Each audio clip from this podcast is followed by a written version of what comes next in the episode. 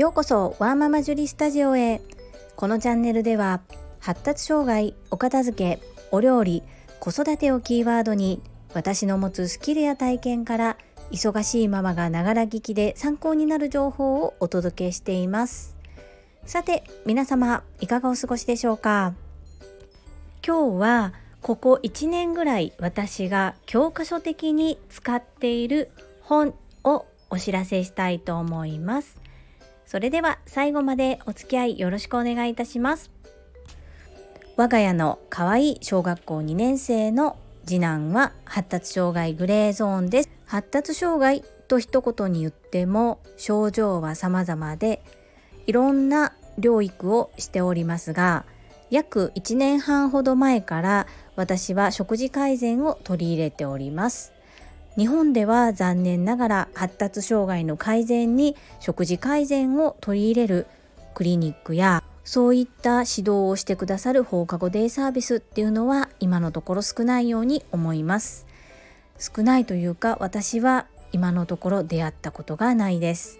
そんな中ある一冊の本に出会ったことがきっかけで私は次男の食事改善をしていくこととしたのですがとにかくいろいろ変えました。ガッチガチに締め付けてはいないですけれども自分のできる範囲で無理のない程度で外食の時はそんなに気にせず自宅での日々の食事をだいぶ見直しました。その時に出会ってよかったと思える本そして本当に作ってみて美味しいと思える調味料などが掲載された私が教科書的に使わせていただいているそんな本をご紹介させてください。著者白崎弘子さん。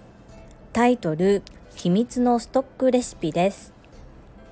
実は私持病がありまして生まれ持ってコレステロールが高い家族性高コレステロール血症という持病があります。この病気はコレステロールを体に外に排出する力が生まれ持って弱いため体内にコレステロールが蓄積されやすい体質のことです。遺伝性でして遺伝する確率は2分の1の確率。私の父がその遺伝の病気を持っておりました。私は2人兄弟なのですが兄弟2人とも父からの遺伝を受け継いでしまいまして、えー、この病気を持病として持っております。なぜこの話を出したかと言いますとこの秘密のストックレシピに使われている材料は動物性の油脂を一切使わないんですね。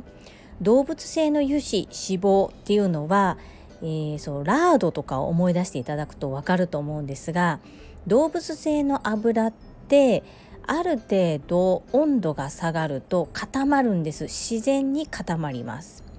想像してみてくださいね。その固まるっていうことが血液の中で起こったらどんなことが起こりますか？そうです。脳梗塞だとか心筋梗塞っていうのがこれなんですね。血管が詰まるんです。コレステロールや中性脂肪が血管の中に詰まってしまうんですね。ただでさえそうやって詰まりやすい体質なのに動物性脂肪をたくさん取り込んでしまうといくらお薬の力を借りて体内から体外へ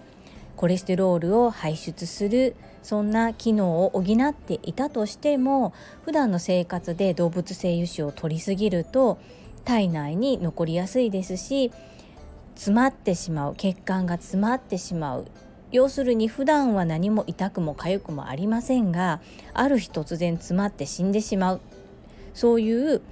リスクを常に持っているということですね。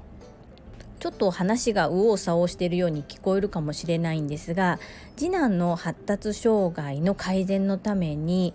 取り入れた食生活のうちの一つ。発酵食品発酵食材を毎日の食事に取り入れるというものがあります。この白崎さんの秘密のストックレシピは手作りの調味料や発酵食品が多いんですね。そしてなんとなんとなんと美味しい上に割と簡単にできちゃうんですね。息子のためにも私の体のためにもとってもいいレシピがたくさんあります。もちろん私のような持病がない方でも次男のような症状がない方でももう普通に美味しいんです。美味しいと思えるものが無農薬で無駄な添加物が入っていなくてそして家族全員がまるっと健康に過ごせるそんな安心安全な食材であったらこんなに嬉しいことないですよね。前にもちらっと触れたかもしれないんですが実は私詐欺にあったんです。そうなんです。とある料理教室に発酵を学びに行ったんですね。そこでの学んだ仲間たちとの出会いは本当に宝物なんですけれども先生が悪質だったんですね。まあ、これもきちんと調べなかった自分の責任ですしもうそのことは私の中ではいろいろとやりきることはやったのでもう諦めていますしその方のことを悪く言うことはもうしていませんが皆さんも何か習い事をされる時はブログやホームページなどで簡単に騙されないようにしっかりしっかり下調べをされて自分の大切な時間と大切なお金を有効活用できる信頼できる人本当に今は人だと思います。レシピって正直 YouTube とか本とかでもたくさん学べるんですよね。誰からどんな方からどんな風に学ぶのか。これって本当に大切なことだと思います。これから選ばれるのは内容ではなく、まあ、もちろん内容も大切なんですが学ぶ内容というよりは人ですよね。自分自身もこの先生に学んでよかったと思えるような人を目指して毎日精進していきたいというふうに思っております。皆様の参考になれば幸いです。よろしければ白崎ひろ子さんの秘密のストックレシピ一度お手に取って覗いてみてください。本当に美味しくて素敵なレシピがたくさんです。本日も最後までお聴きくださりありがとうございました。皆様の貴重な時間でご視聴いただけること本当に感謝申し上げます。ありがとうございます。